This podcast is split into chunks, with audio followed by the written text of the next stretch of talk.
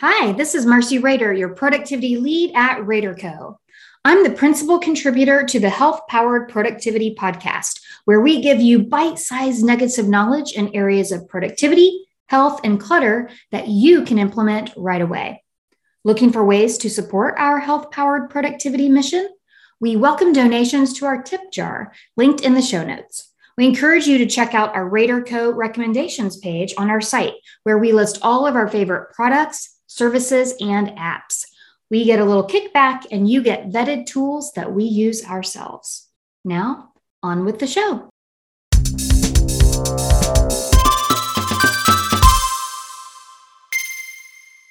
When I was little and got money for my birthday, I divided it into four envelopes hidden in my closet savings, spending, gifts, and something special. I don't remember anyone teaching me this method, and I used it all the way until college when I kept it in my bank account and switched to a spreadsheet.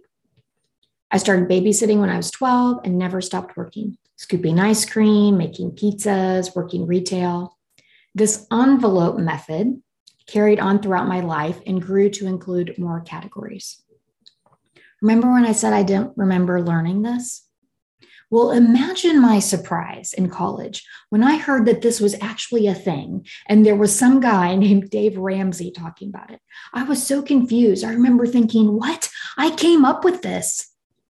I guess it really wasn't that innovative, but I thought I was genius. I graduated from college without a lot of debt because I chose to go where I received scholarships for undergrad and an assistantship for my master's. My parents paid for the other part of my undergrad, and I worked all through college to cover my rent and spending money. I have always prided myself on paying for my own clothes since I was in high school and for part of my college. I even lied to my mom about how much my rent really cost so that she wouldn't give me more money to pay for it. I taught aerobics, catered, waited tables, I read for the visually impaired, I wrote for the hearing impaired, and I ended up getting out of graduate school in 1998 with about 6,000 in loan bills. I was fortunate and tired, but that's another story. On the other hand, my husband had about 30,000 in debt, and that's how we started our marriage. Now, I know today, with the egregious cost of getting an education, this seems like chump change. I can do nothing about what it cost back then and the difference today. So, fast forward, and we have bought four houses. We bought our first house in DC in Capitol Hill in 2000, and it was the biggest as far as square footage. We then moved to Cary, North Carolina, um, three years later to escape the violence in DC and also live somewhere that we would actually be able to afford to retire at some point. We made about $100,000 on that DC house in just three years. Great investment. And used it to pay about 30% down on our Cary house. We bought a new car. We paid off all Kevin's student loans and we remodeled part of our house. We moved again five years later and ended up losing money on that next house. Not a lot, but about $10,000 in five years because we bought at the top of the market and sold when it was stagnant. You know, homes are supposed to appreciate, not depreciate. When we bought our current house, which we've lived in five years as well, five must be the magic number for us. This is now the smallest house we have ever owned. It is 1,100 square feet. We live on an acre in Southeast Raleigh. It has a separate two car garage, which we absolutely love. The only th- build on that we plan to do is um, another bathroom because we only have one bathroom, but it's the one that makes the most sense. And we purposefully moved to a less expensive home so that we could pay off our house earlier. It also gives us, I mean, there are way, way more things than that because we love this house. We love where it's located and the privacy, but we really wanted to be able to be debt free. And my goal was always debt free by the time I was 50. And when we moved, what we did is we kept paying the same amount on our mortgage as we did on our more expensive house because we knew we could spend that much. It just was more critical for us as two self employed business owners to have zero debt. And it felt like a huge relief to pay off our house. Um, you know, it made sense for us, especially without knowing what the pandemic would bring. As far as cars, our last four cars we've paid cash for. And since my late 20s, um, I did have a car payment in my late 20s when I had a Volkswagen Jetta. But as soon as I was done paying that off, and um, I we pretty much drive our cars till they're dead. But um, I've always started saving for the next car as soon as I've paid for that car. So we, um, I paid cash for my 2012 Kia Soul, which I still drive. And when I, um, the month after that, I started putting back money for the next car. And I still haven't bought one but that that money went towards my husband's next car as well. As far as investments in my late 20s I started investing in a Roth IRA before that I just, you know, pushed money into my savings and build up an emergency fund because I didn't really feel like I made enough money to also invest, but I at least had this emergency fund. I have never gone a year without maxing out both of our Roths since then. I also have other retirement and investment accounts that I've hired a financial planner to manage. And I've worked with him since 2004 and I have incredible, just great trust in him. And if you are looking for a fabulous, fabulous financial planner, hit me up. I'll give you his name and contact info. You can just contact me through the site. We have had some fabulous vacations. Um, for our fifth anniversary, we went to London after saving just $50 a month until we had enough to go.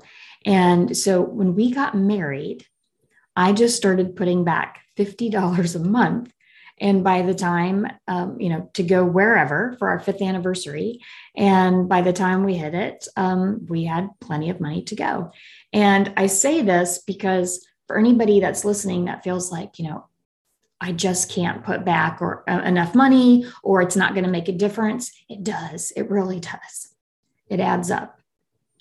This summer, we're actually going to Ghana and we already have money saved back to go to Hawaii or Thailand, whichever comes first, and depends on this damn virus.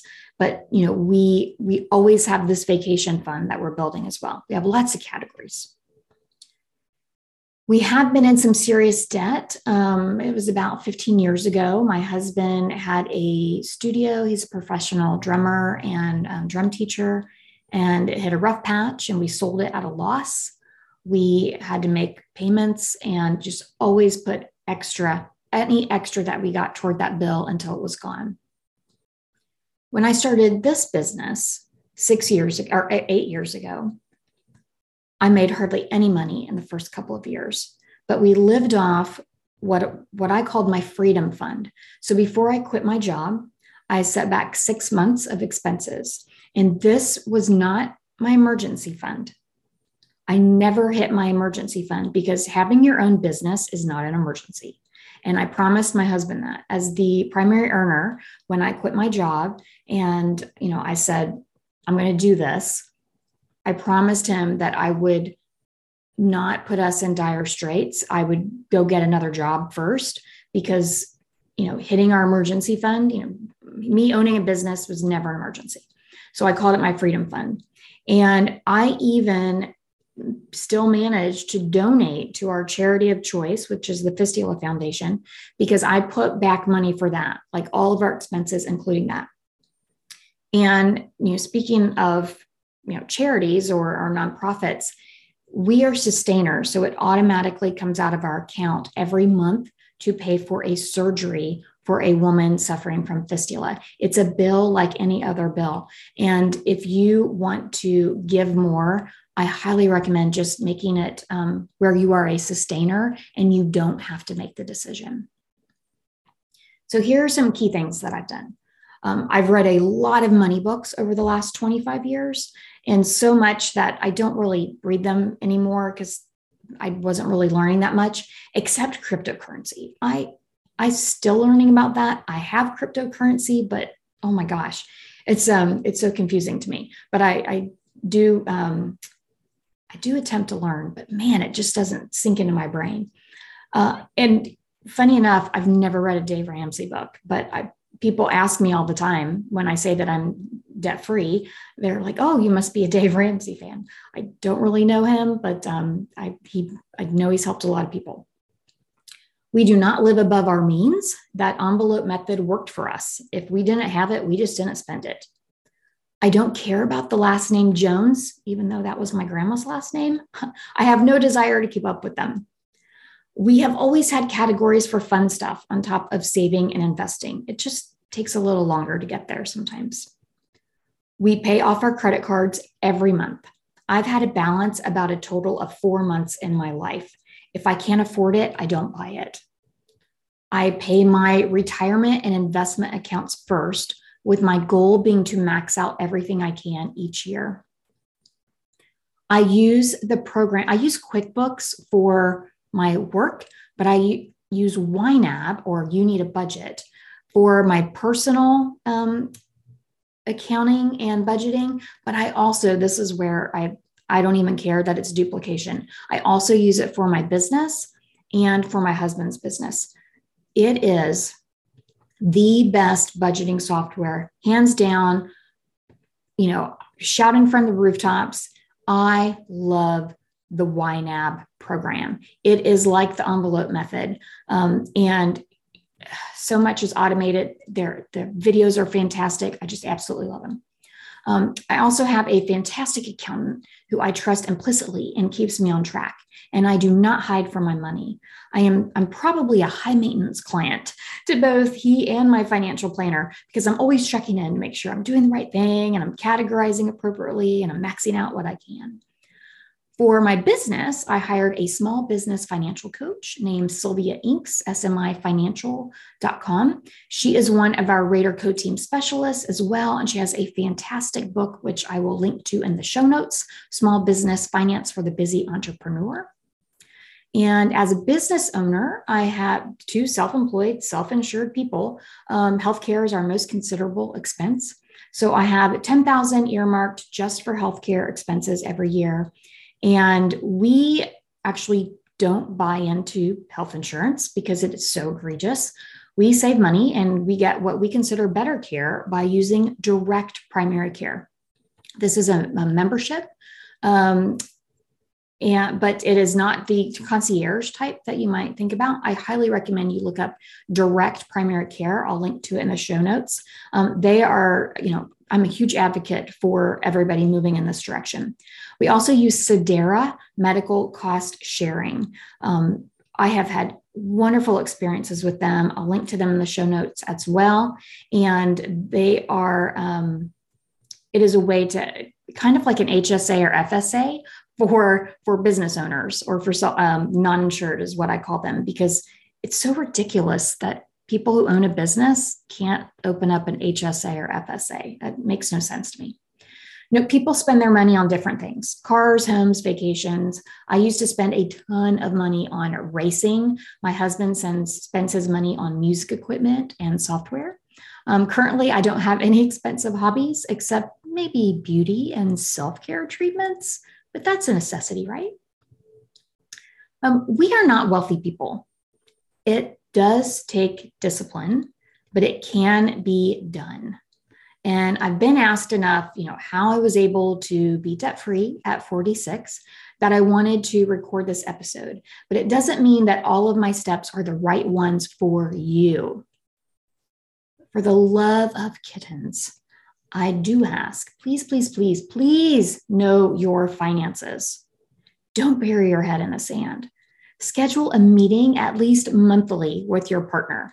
Kevin and I, every week when we do our 90 day vision on Sunday mornings, we at least touch on our finances, discuss your money status, where you are, where you want to be, your financial goals, and whether you choose to pay off all your debts or invest differently.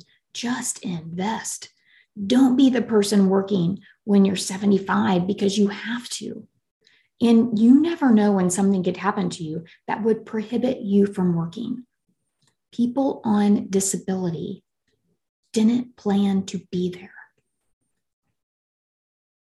And if I say one thing about like programs, software, if I check out YNAB, it is has made everything so easy. And here is to your financial success.